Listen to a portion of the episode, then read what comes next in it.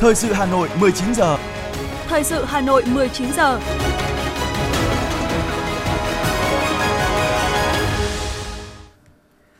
Bây giờ là chương trình thời sự của Đài Phát thanh Truyền hình Hà Nội phát trực tiếp trên sóng phát thanh tần số FM 90 MHz. Tối nay thứ hai, ngày 15 tháng 8 năm 2022, chương trình có những nội dung chính sau đây. Ủy ban Thường vụ Quốc hội cho ý kiến vào dự án pháp lệnh xử phạt vi phạm hành chính đối với hành vi cản trở hoạt động tố tụng. Phó Bí thư Thành ủy Hà Nội Nguyễn Văn Phong dự hội nghị tổng kết năm học 2021-2022, triển khai nhiệm vụ năm học 2022-2023. Hà Nội dồn lực vào chiến dịch cấp căn cước công dân gắn chip cho người dân. Tòa án Nhân dân thành phố Hà Nội mở phiên tòa xét xử sai phạm trong quá trình quản lý đất đai tại Bình Dương. Phần tin thế giới có những thông tin Triều Tiên, Nga mở rộng quan hệ song phương mang tính xây dựng và toàn diện. Liên Hợp Quốc nối lại đàm phán về hiệp ước bảo vệ các vùng biển khơi. Nhiều quốc gia tiếp tục thực hiện phòng dịch COVID-19. Sau đây là nội dung chi tiết sẽ có trong chương trình. Thưa quý vị và các bạn, sáng nay, tiếp tục phiên họp chuyên đề pháp luật dưới sự điều hành của Phó Chủ tịch Quốc hội Nguyễn Khắc Định, Ủy ban Thường vụ Quốc hội cho ý kiến vào dự án pháp lệnh xử phạt vi phạm hành chính đối với hành vi cản trở hoạt động tố tụng. Phát biểu ý kiến, đối với hành vi can thiệp nhằm làm cho việc giải quyết vụ án, vụ việc không khách quan, không đúng pháp luật, Ủy viên Bộ Chính trị, Chủ tịch Quốc hội Vương Đình Huệ nêu thực tế, trong một số trường hợp, ngay trước khi thực hiện công tác thi hành án thì lại có can thiệp trực tiếp bằng văn bản từ cơ quan tố tụng có thẩm quyền yêu cầu dừng lại để xem xét. Chủ tịch Quốc hội đề nghị làm rõ hơn các đối tượng bị xử phạt cao hơn khi có hành vi cản trở hoạt động tố tụng được nêu trong dự thảo luật. Đồng thời, dự thảo cần dẫn chiếu đến các văn bản pháp luật về các hành vi xử phạt đã được quy định. Phát biểu kết luận phiên họp, Phó Chủ tịch Quốc hội Nguyễn Khắc Định cho biết, qua các ý kiến thảo luận, Ủy ban Thường vụ Quốc hội cơ bản thống nhất các nội dung của dự thảo pháp lệnh, đồng thời đề nghị các cơ quan liên quan khẩn trương hoàn chỉnh dự thảo trình Ủy ban Thường vụ Quốc hội xem xét thông qua, ban hành trong phiên họp ngày 18 tháng 8 sắp tới. Chiều nay, Ủy ban Thường vụ Quốc hội cho ý kiến về dự thảo luật bảo vệ quyền lợi người tiêu dùng sửa đổi. Dự án luật được sửa đổi bổ sung trên cơ sở kế thừa các điều khoản cơ bản của luật bảo vệ quyền lợi người tiêu dùng hiện hành, bảo đảm tính tương thích, đồng bộ với hệ thống pháp luật hiện hành, các điều ước quốc tế mà Việt Nam là thành viên và bám sát 7 chính sách đã được chính phủ thông qua tại nghị quyết số 48 NQCP ngày 6 tháng 5 năm 2021. Trong khuôn khổ chuyến thăm, làm việc tại thủ đô Hà Nội, chiều nay đoàn đại biểu cấp cao Liên hiệp Công đoàn thành phố Viêng Chăn, Lào do đồng chí David Alun, Chủ tịch Liên hiệp Công đoàn thành phố Viêng Chăn đã đến chào xã giao đồng chí Nguyễn Thị Tuyến, Ủy viên Trung ương Đảng, Phó Bí thư Thường trực Thành ủy Hà Nội. Đồng chí Nguyễn Thị Tuyến, Ủy viên Trung ương Đảng, Phó Bí thư Thường trực Thành ủy Hà Nội bày tỏ vui mừng được đón tiếp đoàn đại biểu cấp cao Liên hiệp Công đoàn thành phố Viêng Chăn sang thăm, làm việc với Liên đoàn Lao động thành phố Hà Nội, thăm chào xã giao lãnh đạo Thành ủy Hà Nội. Đặc biệt, chuyến thăm làm việc của đoàn tiếp diễn khi tuần vừa qua, đoàn cấp cao thành phố Viêng Chăn do đồng chí Bí thư Thành ủy Viêng Chăn dẫn đầu thăm làm việc với thủ đô Hà Nội vừa kết thúc và thành công tốt đẹp trên các lĩnh vực chính trị, kinh tế, văn hóa và cả lĩnh vực đầu tư giữa Hà Nội và Viêng Chăn. Đồng chí Nguyễn Thị Tuyến khẳng định, riêng đối với Liên đoàn Lao động giữa hai thủ đô đã có sự hợp tác từ rất lâu và được duy trì bền vững. Hai năm một lần đều có sự trao đổi cấp cao giữa thường trực của hai bên. Trong dịp này, Liên đoàn Lao động thành phố Hà Nội có hỗ trợ tích cực công đoàn thủ đô Viêng Chăn mở một lớp tập huấn cho cán bộ công đoàn thủ đô Viêng Chăn với học viên của thủ đô Viêng Chăn theo học. Lớp học diễn ra trong vòng 45 ngày, chương trình học phong phú, có kết hợp đi thực tế một số địa phương. Thường trực Thành ủy Hà Nội Nguyễn Thị Tuyến đề nghị Liên đoàn Lao động phối hợp chặt chẽ với Đại học Công đoàn Việt Nam để giảng dạy, bồi dưỡng, cập nhật kiến thức phù hợp cho các học viên của lớp học. Nên tập trung vào những vấn đề như kỹ năng hoạt động công đoàn, cách giải quyết, quản lý lao động nước ngoài nhập cư, làm việc tại thủ đô Viêng Chăn. Cuối cùng, Đồng chí Phó Bí thư Thường trực Thành ủy Nguyễn Thị Tuyến chúc cho chuyến thăm làm việc của đoàn tại Hà Nội sẽ thành công tốt đẹp. Qua những chuyến thăm làm việc này sẽ góp phần tăng cường mối quan hệ gắn bó mật thiết giữa hai thủ đô của hai nước, hai công đoàn thủ đô nói riêng và hai nước Việt Nam, Lào nói chung. Chủ tịch Liên hiệp Công đoàn thành phố Viêng Chăn David Alun trân trọng cảm ơn sự đón tiếp thân mật của đồng chí Nguyễn Thị Tuyến. Đồng chí mong rằng Liên đoàn Lao động thành phố Hà Nội nói riêng và thủ đô Hà Nội nói chung sẽ tiếp tục quan tâm tạo điều kiện giúp đỡ, hỗ trợ công đoàn thành phố Viêng Chăn, đặc biệt là trên lĩnh vực bồi dưỡng, đào tạo nghiệp vụ công đoàn. Thưa quý vị, hôm nay, tại trường Trung học phổ thông chuyên Hà Nội Amsterdam, quận Cầu Giấy, Sở Giáo dục và Đào tạo Hà Nội tổ chức hội nghị tổng kết năm học 2021-2022, triển khai nhiệm vụ năm học 2022-2023. Sự hội nghị có Phó Bí thư Thành ủy Hà Nội Nguyễn Văn Phong, Phó Chủ tịch Ủy ban nhân dân thành phố Hà Nội Trử Xuân Dũng. Tại hội nghị, đánh giá cao sự cố gắng, nỗ lực tâm huyết đầy trách nhiệm của đội ngũ cán bộ giáo viên để đạt được những kết quả rất đáng khích lệ năm học 2021-2022. Phó Bí thư Thành ủy Nguyễn Văn Phong đề nghị ngành giáo dục và đào tạo Hà Nội nhận diện rõ những vấn đề còn bất cập khó khăn để có giải pháp khắc phục, trong đó quan tâm đến vấn đề tư vấn tâm lý học đường, tăng cường sự phối hợp giữa gia đình, nhà trường, xã hội, triển khai các giải pháp nâng cao chất lượng giáo dục. Nhấn mạnh những thuận lợi và vị thế của thủ đô, Phó Bí thư Thành ủy Nguyễn Văn Phong yêu cầu năm học 2022-2023, ngành giáo dục và đào tạo tập trung thực hiện 3 nhóm việc, tiên phong triển khai các hoạt động hợp tác quốc tế, mạnh dạn tham mưu, đề xuất các cơ chế chính sách mới, nâng cao chất lượng giáo dục toàn diện, khắc phục dần sự chênh lệch về chất lượng giáo dục giữa các địa bàn. Đồng thời, ngành giáo dục đào tạo Hà Nội cần quan tâm giáo dục sáng tạo trong nhà trường, đẩy mạnh công tác giáo dục địa phương để nâng cao giáo dục truyền thống, giáo dục lòng yêu nước, lòng nhân ái cho học sinh. Bên cạnh đó, toàn ngành cũng cần tập trung mọi nguồn lực xây dựng trường đạt chuẩn quốc gia, nâng tỷ lệ trường đạt chuẩn mức độ 2, xây dựng một số trường liên cấp hiện đại, nâng cao chất lượng đội ngũ nhà giáo. Vụ Giáo dục Đại học, Bộ Giáo dục và Đào tạo vừa có công văn gửi các trường đại học, Sở Giáo dục và Đào tạo về việc đăng ký nguyện vọng xét tuyển của thí sinh trên hệ thống xét tuyển chung. Bộ Giáo dục và Đào tạo lưu ý hạn cuối đăng ký xét tuyển trên hệ thống chung là 17 giờ ngày 20 tháng 8 năm 2022. Sau 17 giờ ngày 20 tháng 8, hệ thống sẽ tự động khóa chức năng đăng ký xét tuyển để chuyển sang các quy trình tiếp theo. Từ ngày 21 tháng 8 đến ngày 28 tháng 8, hệ thống chỉ cho phép thí sinh nộp lệ phí xét tuyển theo phương thức sử dụng kết quả thi, các phương thức khác không phải nộp. Cũng theo thông tin từ Bộ Giáo dục và Đào tạo, hiện có một số thí sinh trúng tuyển có điều kiện các cơ sở giáo dục xét tuyển sớm nhưng đăng ký sai hoặc đăng ký không đúng. Thí sinh cần kiểm tra từ hệ thống để biết đã đăng ký đúng nguyện vọng trúng tuyển sớm hay chưa, kèm theo số thứ tự nguyện vọng đã đăng ký. Thưa quý vị, Bộ Giáo dục và Đào tạo vừa ban hành văn bản hợp nhất quy định chuyển trường và tiếp nhận học sinh học tại các trường trung học cơ sở, trung học phổ thông. Quy định này quy định việc chuyển trường xin học lại của học sinh trung học cơ sở, trung học phổ thông, tiếp nhận học sinh Việt Nam học tại các trường trung học ở nước ngoài có nguyện vọng vào các trường trung học cơ sở, trung học phổ thông ở Việt Nam, tiếp nhận học sinh người nước ngoài có nguyện vọng học vào các trường trung học cơ sở, trung học phổ thông ở Việt Nam. Về thủ tục chuyển trường, Đối với học sinh trung học cơ sở, trường hợp chuyển trường trong cùng tỉnh, thành phố, hiệu trưởng nhà trường nơi đến sẽ tiếp nhận và xem xét giải quyết. Nếu chuyển trường đến từ tỉnh, thành phố khác, Phòng Giáo dục và Đào tạo nơi đến sẽ tiếp nhận và giới thiệu về trường theo nơi cư trú. Trường hợp học sinh trung học phổ thông chuyển trường trong cùng tỉnh, thành phố, hiệu trưởng nhà trường nơi đến sẽ tiếp nhận và xem xét giải quyết. Nếu chuyển trường đến từ tỉnh, thành phố khác, Sở Giáo dục và Đào tạo nơi đến sẽ tiếp nhận và giới thiệu về trường. Việc chuyển trường được thực hiện khi kết thúc học kỳ 1 của năm học hoặc trong thời gian hè trước khi khai giảng năm học mới. Trường hợp ngoại lệ về thời gian do trưởng phòng giáo dục và đào tạo đối với cấp trung học cơ sở, giám đốc sở giáo dục và đào tạo đối với cấp trung học phổ thông nơi đến xem xét và quyết định.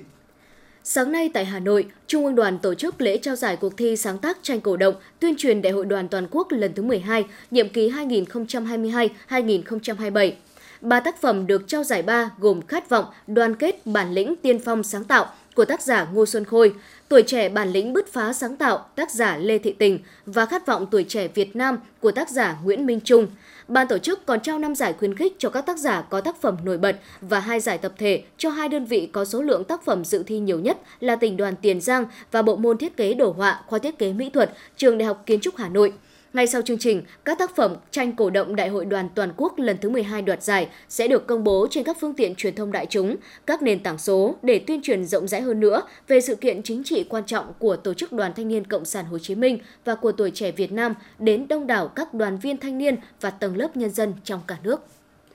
Thưa quý vị và các bạn, theo quy chế tuyển sinh đại học, tuyển sinh cao đẳng ngành giáo dục mầm non năm 2022, Thời gian thí sinh đăng ký điều chỉnh bổ sung nguyện vọng xét tuyển vào các trường đại học kéo dài gần một tháng, từ ngày 22 tháng 7 đến ngày 20 tháng 8. Dù là năm đầu tiên thực hiện đăng ký đối với tất cả các phương thức xét tuyển trên hệ thống hỗ trợ tuyển sinh chung của Bộ Giáo dục và Đào tạo, nhưng một số ý kiến cho rằng thời gian để thí sinh đăng ký nguyện vọng là quá dài, sẽ ảnh hưởng đến tổ chức đào tạo của các trường đại học.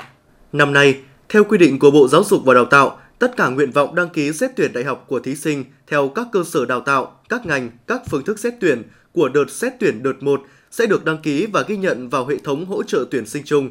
Việc đăng ký và điều chỉnh nguyện vọng của thí sinh được thực hiện trong một đợt thay vì hai đợt như trước đây.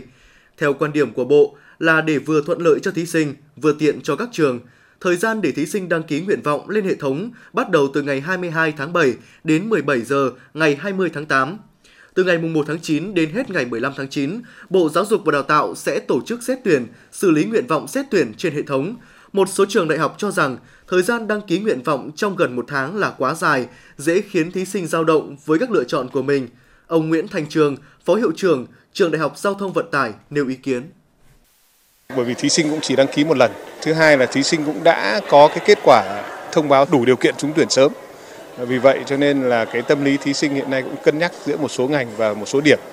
Khi có điểm thi thì chúng tôi nghĩ rằng trong vòng từ 1 đến 2 tuần là thí sinh cũng có thể là xác định được nguyện vọng của mình và điều chỉnh nguyện vọng của mình. Bởi vì thí sinh không có thông tin nào khác ngoài thông tin của các trường cung cấp và kết quả thi của mình cũng như là cái nguyện vọng mong muốn của mình để đặt vào hệ thống xét tuyển của Bộ Giáo dục Đào tạo.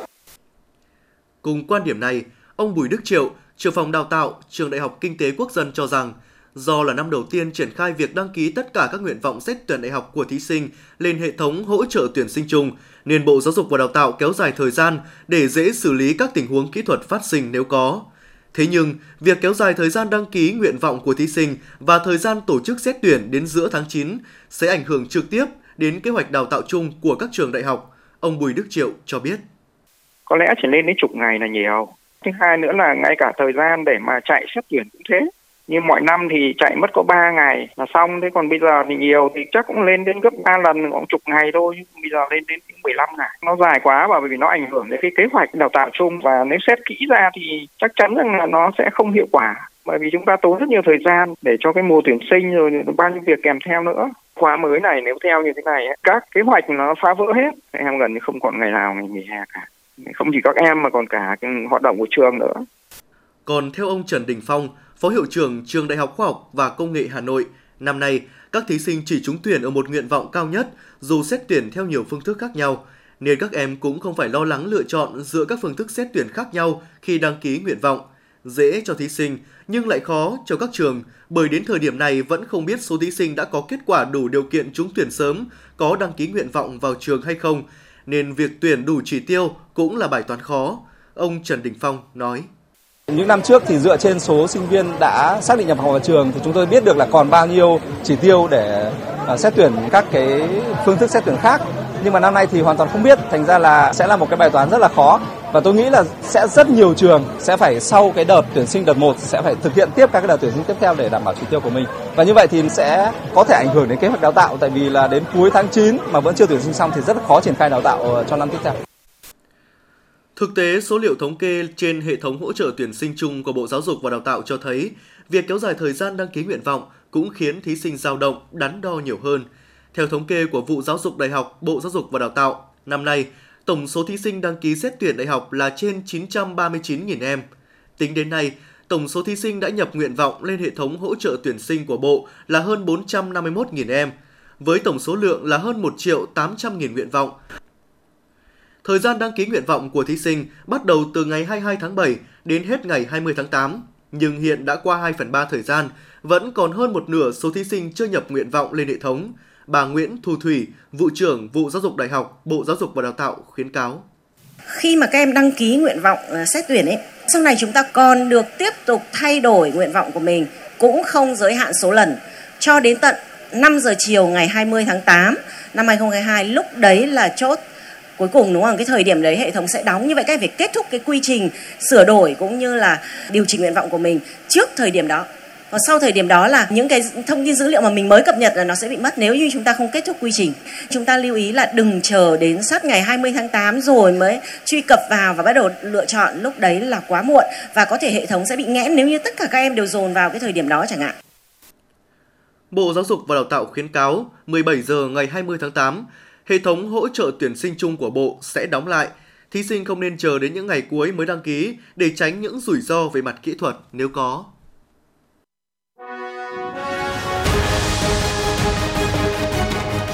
Thời sự Hà Nội, nhanh, chính xác, tương tác cao.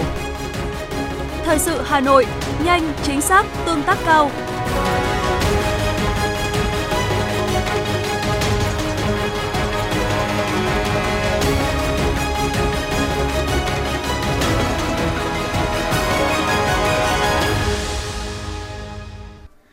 Xin được chuyển sang những thông tin khác, Thưa quý vị, Bộ Kế hoạch và Đầu tư vừa có văn bản số 5520 gửi các bộ, cơ quan ngang bộ, cơ quan trực thuộc chính phủ, Ủy ban nhân dân các tỉnh thành phố trực thuộc trung ương về việc hướng dẫn thực hiện cơ chế đặc thù về chỉ định thầu theo các nghị quyết của Quốc hội. Cụ thể, Bộ trưởng, Thủ trưởng cơ quan ngang bộ, Thủ trưởng cơ quan thuộc chính phủ, Chủ tịch Ủy ban nhân dân các tỉnh thành phố trực thuộc trung ương, người có thẩm quyền xem xét quyết định việc chỉ định thầu theo đúng quy định tại điều 5 Nghị quyết số 43/2022 QH15 của Quốc hội. Đồng thời, tổ chức kiểm tra giám sát lựa chọn nhà thầu, thực hiện hợp đồng kịp thời phát hiện các hành vi vi phạm, tiêu cực và có biện pháp xử lý theo quy định của pháp luật, đảm bảo hiệu quả của việc chỉ định thầu. Cùng với đó, chủ đầu tư, bên mời thầu có trách nhiệm thực hiện quy trình chỉ định thầu theo đúng quy định của pháp luật, đảm bảo nhà thầu được lựa chọn có đủ năng lực, kinh nghiệm, giải pháp kỹ thuật khả thi, đáp ứng yêu cầu về chất lượng, tiến độ, hiệu quả, tuyệt đối không để xảy ra thất thoát lãng phí trong quá trình thực hiện. Thủ tục chỉ định thầu phải hoàn thành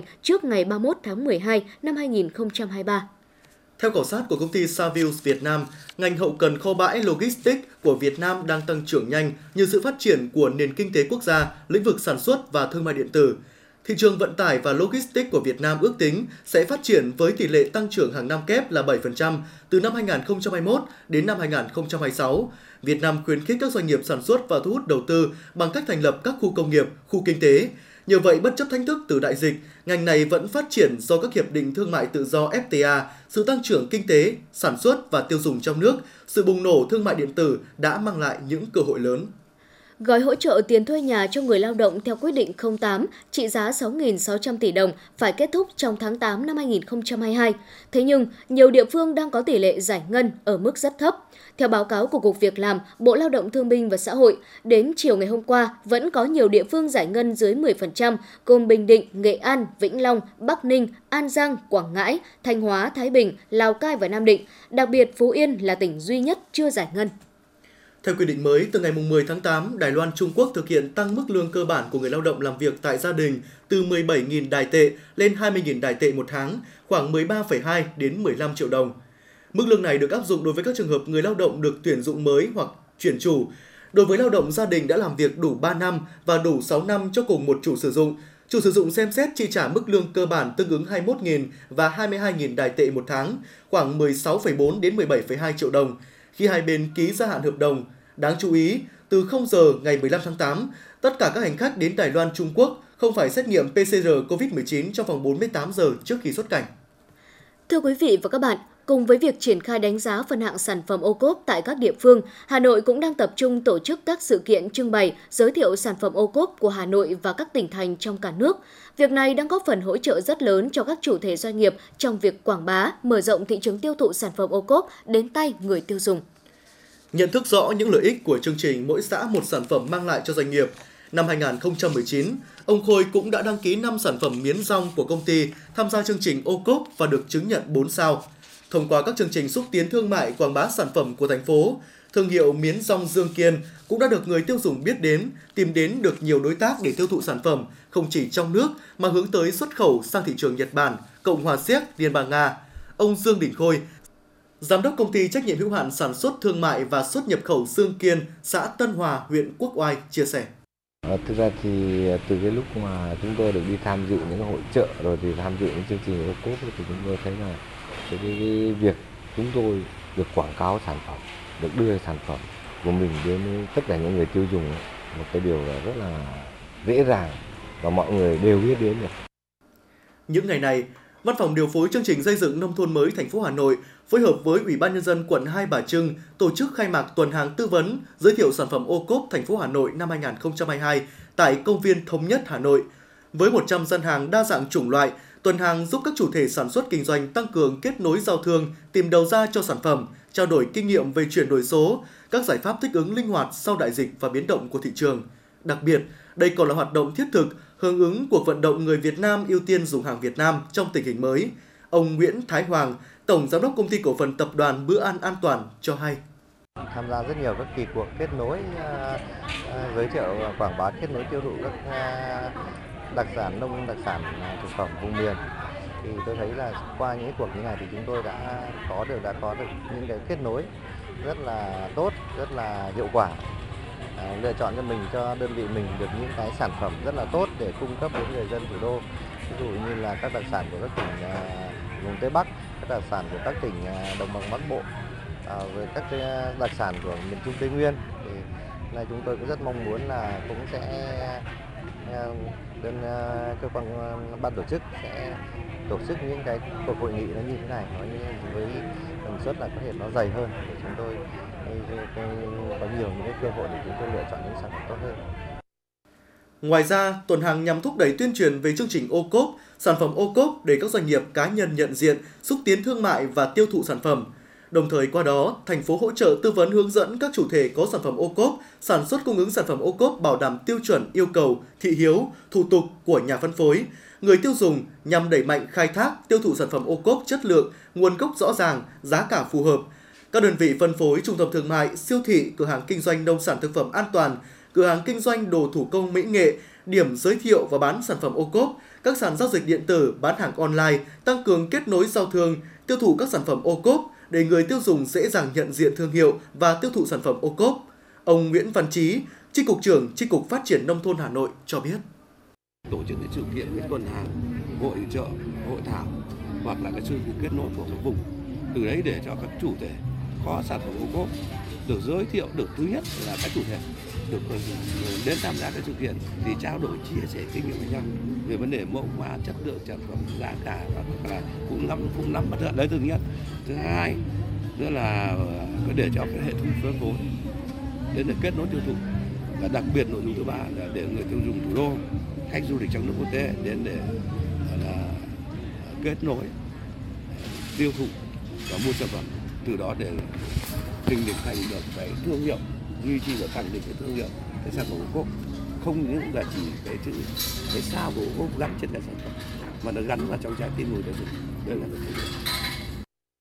Trong thời gian diễn ra hội trợ không khí mua sắm diễn ra khá nhộn nhịp. Qua việc tổ chức các hội trợ các sản phẩm ô cốp như thế này sẽ giúp đẩy mạnh liên kết hợp tác sản xuất, chế biến, tiêu thụ, hình thành chuỗi sản xuất, tiêu thụ sản phẩm hàng hóa nông thôn. Theo ban tổ chức, qua 3 ngày tổ chức hội trợ hàng nông sản, thủ công mỹ nghệ và sản phẩm ô cốp thủ đô, đã đón nhận được hơn 28.000 lượt người, chủ yếu là người tiêu dùng đến tham quan mua sắm các sản phẩm tiêu biểu của Hà Nội và các tỉnh thành. Từ đó có thể thấy nhu cầu tiêu dùng sản phẩm chất lượng cao của người dân Hà Nội là rất lớn, người dân và doanh nghiệp đều mong muốn có nhiều hơn các hội trợ để có thêm cơ hội mua sắm, giao thương, tạo mối liên kết bền chặt từ sản xuất đến tiêu thụ.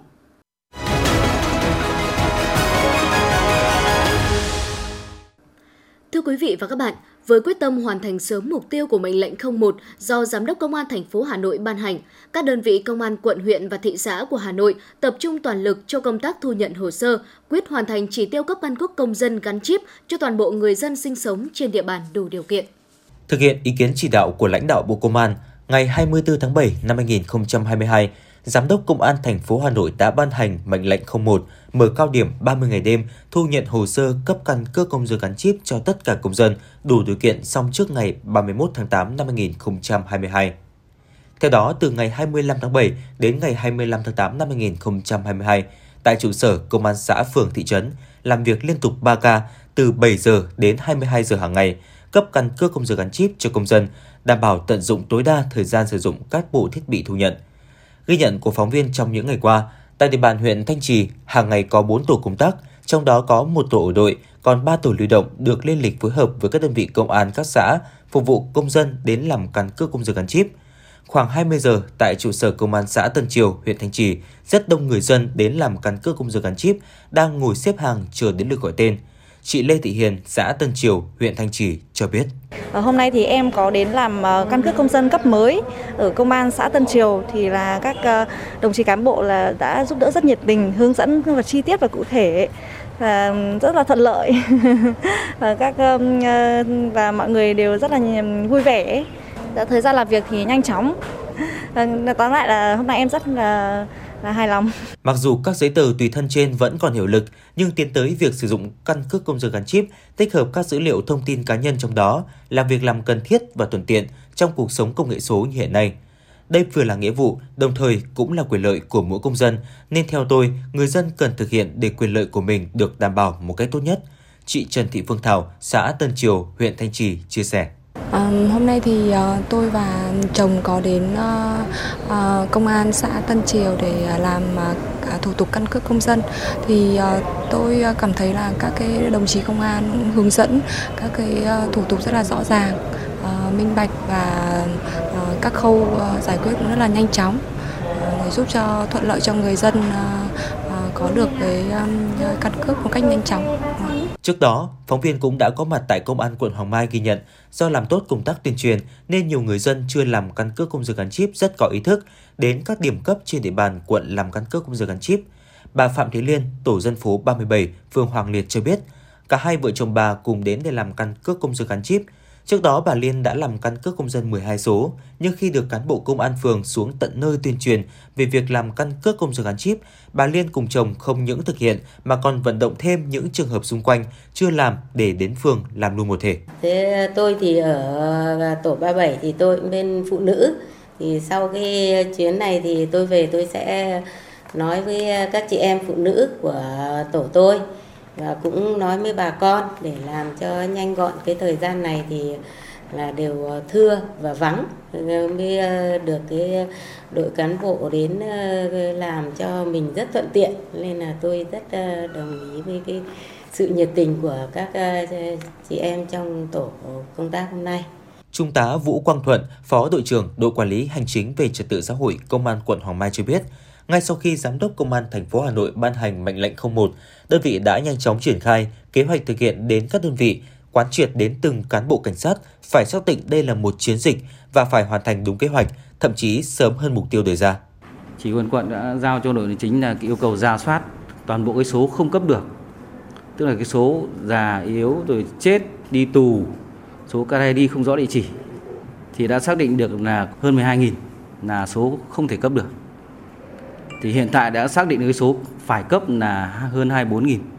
và ông chí thế thì ngay khi theo cái như thế thì cũng đã tham mưu cho ban chỉ quận là thành lập các tổ cấp là tại vì hiện tại là quân quận Mai đã thành lập 7 tổ cấp chia đều cho 14 con phường.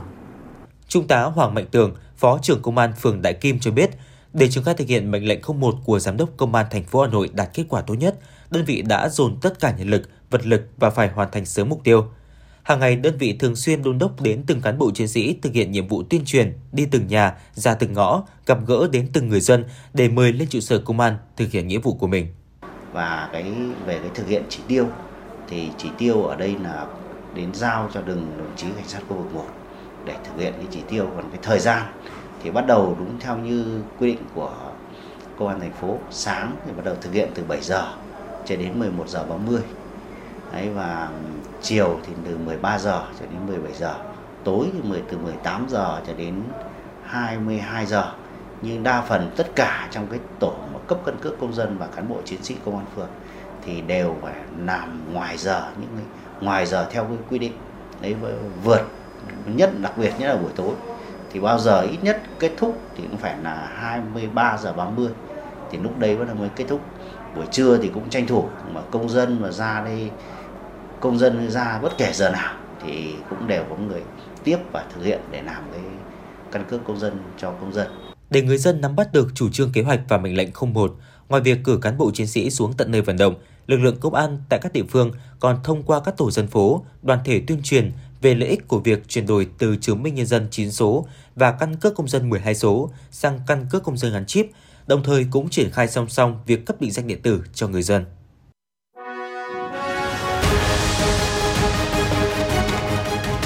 FM 90 cập nhật trên mọi cung đường. FM 90 cập nhật trên mọi cung đường.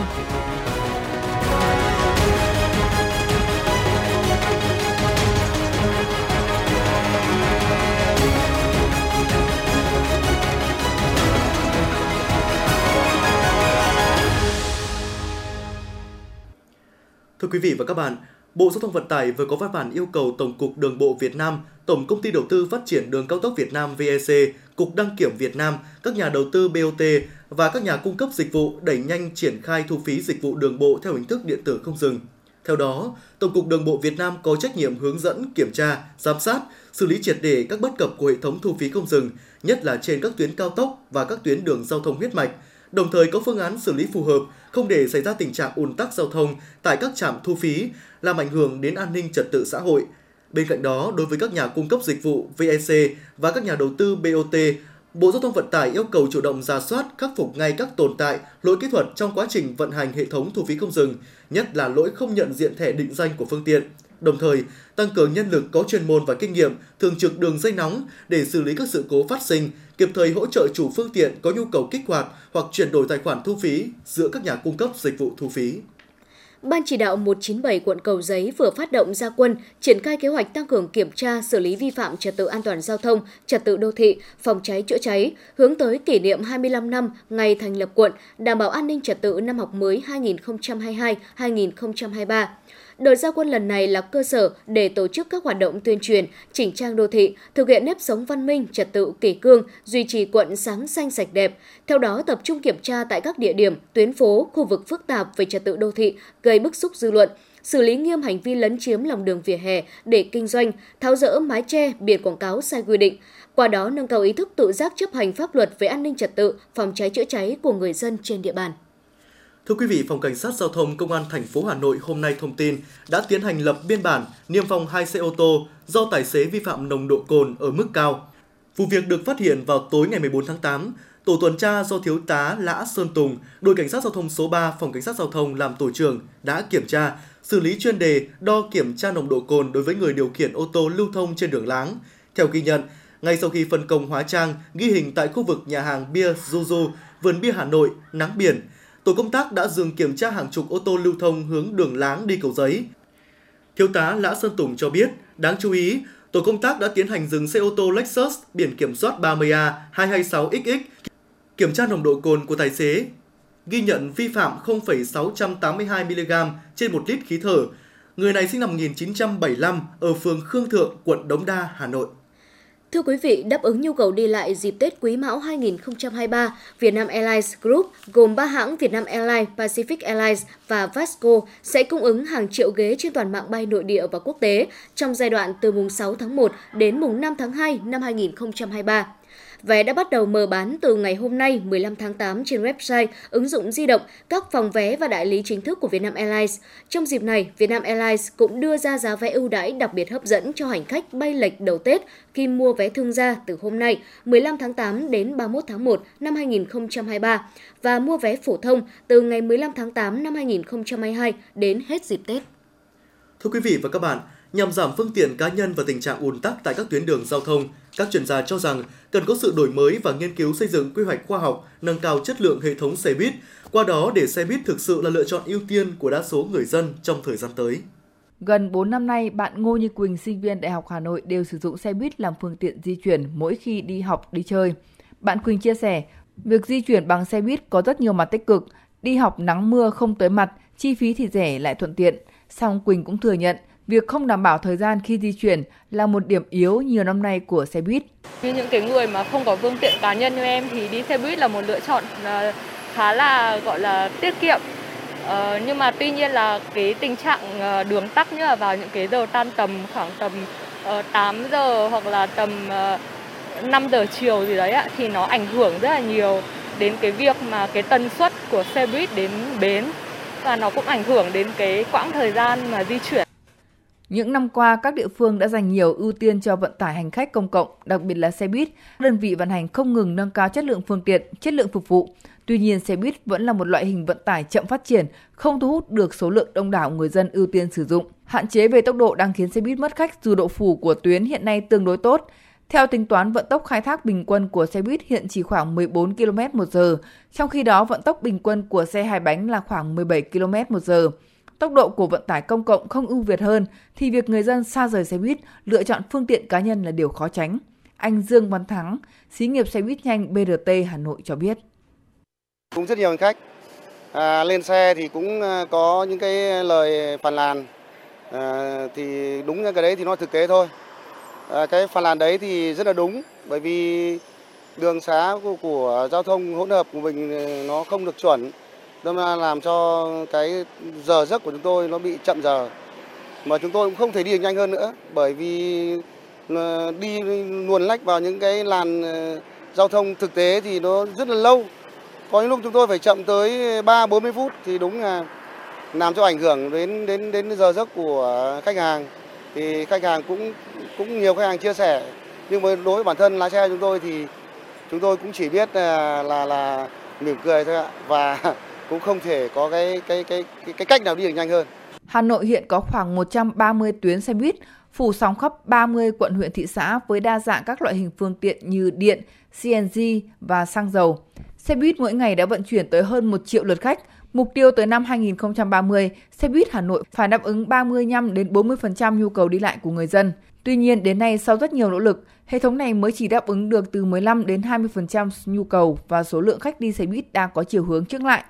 Ông Lưu Bình Nhưỡng, Phó trưởng ban dân nguyện của Ủy ban Thường vụ Quốc hội nêu thực tế. Chúng ta thấy rằng là cái dịch vụ của xe buýt chưa tạo được cái sự yên tâm trong lòng người dân. Xe buýt được coi như là hung thần của đường phố, gây ra rất nhiều những vụ tai nạn và đặc biệt là cái cách chạy xe buýt hiện nay là nhiều anh anh chạy rất là rích rắc và rất khó hiểu, thậm chí vượt cả đèn đỏ. Bến bãi rồi về hè lòng đường của chúng ta cái quản lý đô thị kém và dẫn đến là cái việc chậm đổi mới giao thông công cộng mà nó ảnh hưởng ngay chính bản thân cái vận hành xe buýt. Cho nên xe buýt nó không thể trở thành một cái phương tiện lanh lẹ được.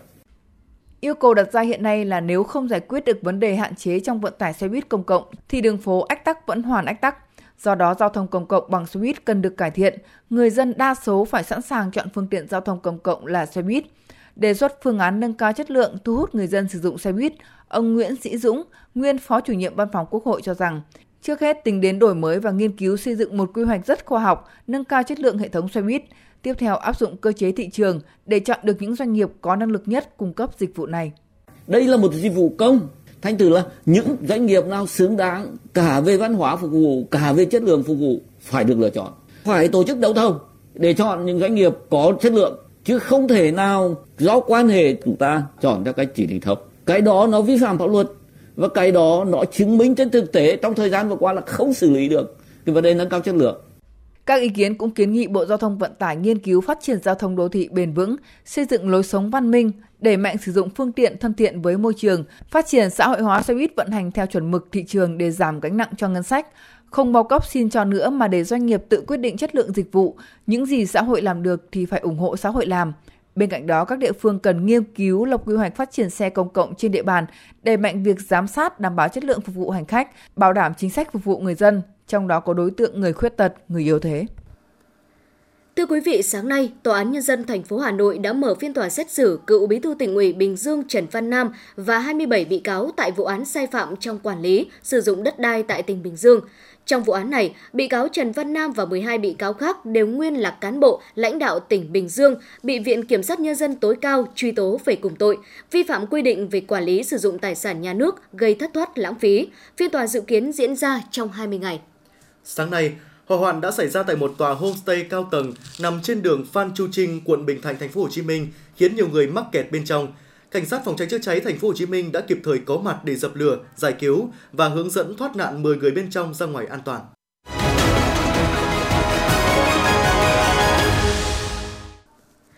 Quý vị thính giả đang nghe chương trình thời sự của Đài Phát thanh Truyền hình Hà Nội được phát sóng trực tiếp trên sóng FM tần số 90 MHz. Xin được chuyển sang những thông tin quốc tế. Tổng thống Nga Vladimir Putin đã gửi thư chúc mừng nhà lãnh đạo Triều Tiên Kim Jong-un, đồng thời nhấn mạnh tầm quan trọng của mối quan hệ hữu nghị giữa hai nước. Theo đó, nhà lãnh đạo Nga đề nghị hai nước cùng xúc tiến các nỗ lực chung nhằm mở rộng quan hệ song phương mang tính xây dựng và toàn diện. Đây là hội nghị thượng đỉnh đầu tiên giữa hai nhà lãnh đạo và cũng là hội nghị thượng đỉnh Nga-Triều đầu tiên trong vòng 8 năm kể từ sau khi cố lãnh đạo Triều Tiên Kim Jong-un thăm Nga vào năm 2011. Sáng nay, cựu Thủ tướng Malaysia Najib Razak đã bắt đầu phiên kháng cáo cuối cùng đối với bản án về tội tham nhũng liên quan đến vụ bê bối tại Quỹ đầu tư nhà nước Malaysia, một MDB trị giá hàng tỷ đô la Mỹ. Nếu kháng cáo thất bại, ông Razak sẽ trở thành cựu thủ tướng đầu tiên của Malaysia phải ngồi tù. Sau 4 phiên họp không mang lại kết quả, ngày hôm nay, các nước thành viên Liên Hợp Quốc đã nối lại đàm phán nhằm hoàn tất hiệp ước bảo vệ các vùng biển khơi quốc tế, một nguồn tài nguyên trọng yếu song dễ bị tổn thương. Diễn ra tại trụ sở của Liên Hợp Quốc ở thành phố New York, Mỹ, vòng đàm phán mới dự kiến kéo dài tới ngày 26 tháng 8. Đức cùng nhiều nước châu Âu đang làm mọi thứ để có thể tích trữ năng lượng trước mùa đông này trong bối cảnh thiếu khí đốt từ Nga.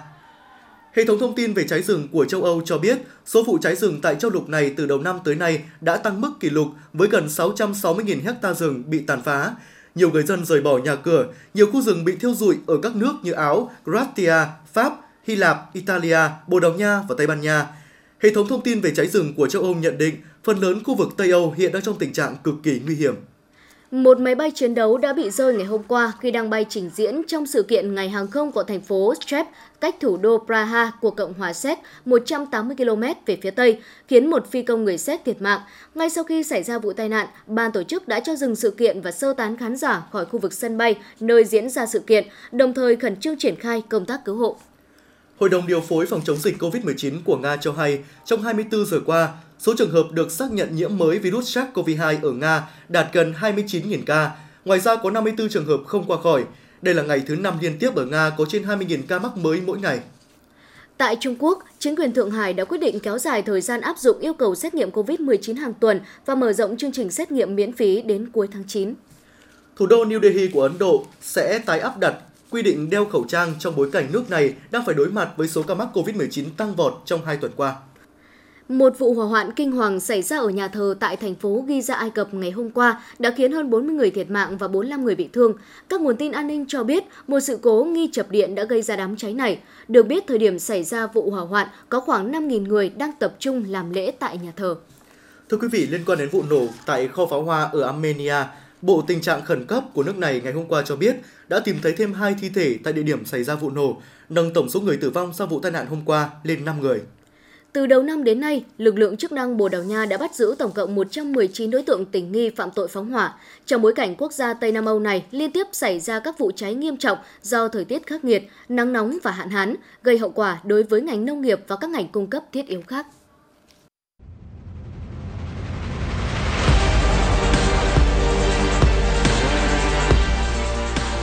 Bản tin thể thao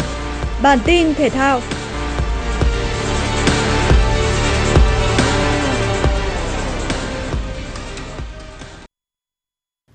Tâm điểm vòng 12 V-League 2022 hướng về cuộc đối đầu giữa Hà Nội FC và Hoàng Anh Gia Lai diễn ra trên sân vận động Hàng Đẫy. Một thế trận chắc chắn và kín kẽ được hai đội tạo ra trong hiệp thi đấu đầu tiên. Phút 56, Tuân Si tung đường truyền ngang thuận lợi để Văn Quyết băng lên dứt điểm chuẩn xác, ghi bàn thắng mở tỷ số cho đội bóng thủ đô. Rất nhanh sau đó, đến lượt Tuấn Hải đệm bóng dễ dàng nâng tỷ số lên thành 2-0 cho đội chủ nhà. Bên kia chiến tuyến, nỗ lực tìm kiếm bàn gỡ cũng đã giúp Hoàng Anh Gia Lai có bàn rút ngắn tỷ số sau pha đánh đầu của Bruno phút 62. Thắng chung cuộc 2-1, câu lạc bộ Hà Nội đã tạo lợi thế lớn trong cuộc đua vô địch khi bứt lên với 26 điểm, hơn Sông Lam Nghệ An 6 điểm và Hoàng Anh Gia Lai 7 điểm, trong khi nửa đầu của mùa giải chỉ còn một vòng đấu. Trên sân Hòa Xuân, SHB Đà Nẵng có cuộc tiếp đón câu lạc bộ Viettel. Bất ngờ đến vào khoảng thời gian cuối trận khi Giovanni bứt tốc đánh bại thủ môn Thanh Bình phút 87. Chỉ 2 phút sau, đường truyền dài chéo cánh của Khắc Ngọc loại bỏ hoàn toàn hàng thủ SHB Đà Nẵng. Hoàng Minh xâm nhập vòng cấm địa khiến thủ môn Thanh Bình buộc phải phạm lỗi và Hoàng Đức đã không bỏ lỡ cơ hội ấn định tỷ số 2-0 cho Viettel. Đáng chú ý, sau pha va chạm mạnh với Hoàng Minh, thủ môn Thanh Bình dính chấn thương nặng khi bị gãy cả hai ống xương chân phải. Điều này đồng nghĩa thủ thành sinh năm 1986 sẽ sớm phải nói lời chia tay mùa giải năm nay. Vòng 2, giải bóng đá ngoại hạng Anh, chứng kiến trận derby thành phố London giữa Chelsea và Tottenham. Với lợi thế sân nhà, Chelsea thi đấu đầy chủ động và cụ thể hóa lợi thế bằng pha volley thành bàn đẹp mắt của hậu vệ Koulibaly. Sang hiệp 2, Tottenham thi đấu có phần lép vế nhưng bất ngờ có bàn gỡ hòa. Dẫu vậy, chỉ 10 phút sau, đội chủ nhà tái lập lợi thế dẫn bàn nhờ công của Reece James. Bất ngờ đến vào phút bù giờ cuối cùng, Harry Kane tỏa sáng với bàn thắng ấn định kết quả hòa hai đều cho Tottenham. Với kết quả này, cả Chelsea và Tottenham hiện có cùng 4 điểm sau hai vòng đấu. Chạm trán đội bóng mới lên hạng là Almeria tại vòng mở màn La Liga. Real Madrid bất ngờ bị thủng lưới ngay phút thứ 6 sau pha dứt điểm của Ramazani. Phải chờ đến phút 61, kênh kênh trắng mới có lời đáp trả nhờ bàn thắng quân bình tỷ số của Fake. Bước ngoặt của trận đấu đến khi huấn luyện viên Carlos Ancelotti quyết định đưa David Alaba vào sân thay thế cho Flamendi. Cầu thủ này ngay sau đó đã ghi bàn thắng quý giá trong cú chạm bóng đầu tiên của mình. Hoàn tất màn lội ngược dòng với tỷ số 2-1, đương kim vô địch Real Madrid giành 3 điểm đầu tiên của mùa giải. Còn trên đất Đức, kết quả cuộc đối đầu giữa hai câu lạc bộ Bayern Munich và Wolfsburg đã được định đoạt ngay trong hiệp thi đấu đầu tiên. Lần lượt Jamal Musiala và Thomas Müller lên tiếng, ấn định chiến thắng chung cuộc 2-0 nghiêng về hùm xám xứ Bavaria.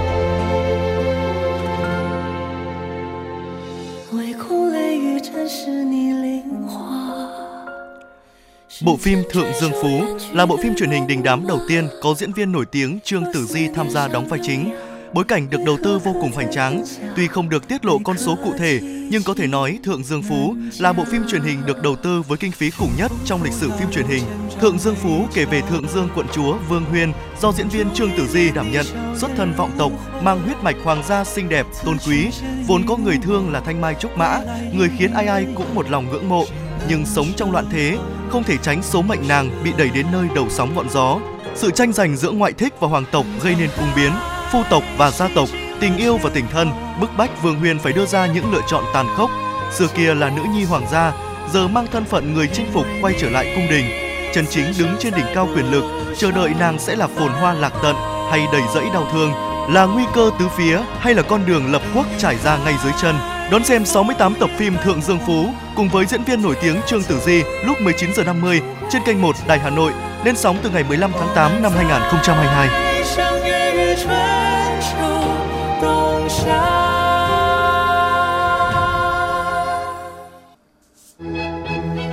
Dự báo thời tiết khu vực Hà Nội đêm 15 ngày 16 tháng 8 năm 2022 Khu vực trung tâm thành phố Hà Nội, đêm nay và chiều tối mai có lúc có mưa rào và rông, ngày nắng, gió nhẹ, nhiệt độ từ 25 đến 35 độ C. Quý vị và các bạn vừa nghe chương trình Thời sự tối của Đài Phát thanh Truyền hình Hà Nội, chỉ đạo nội dung Nguyễn Kim Khiêm, chỉ đạo sản xuất Nguyễn Tiến Dũng, tổ chức sản xuất Trà My. Chương trình do biên tập viên Nguyễn Hằng, phát thanh viên Võ Nam Thu Thảo và kỹ thuật viên Bích Hoa phối hợp thực hiện. Thân ái chào tạm biệt, hẹn gặp lại quý thính giả vào chương trình Thời sự 6 giờ sáng mai.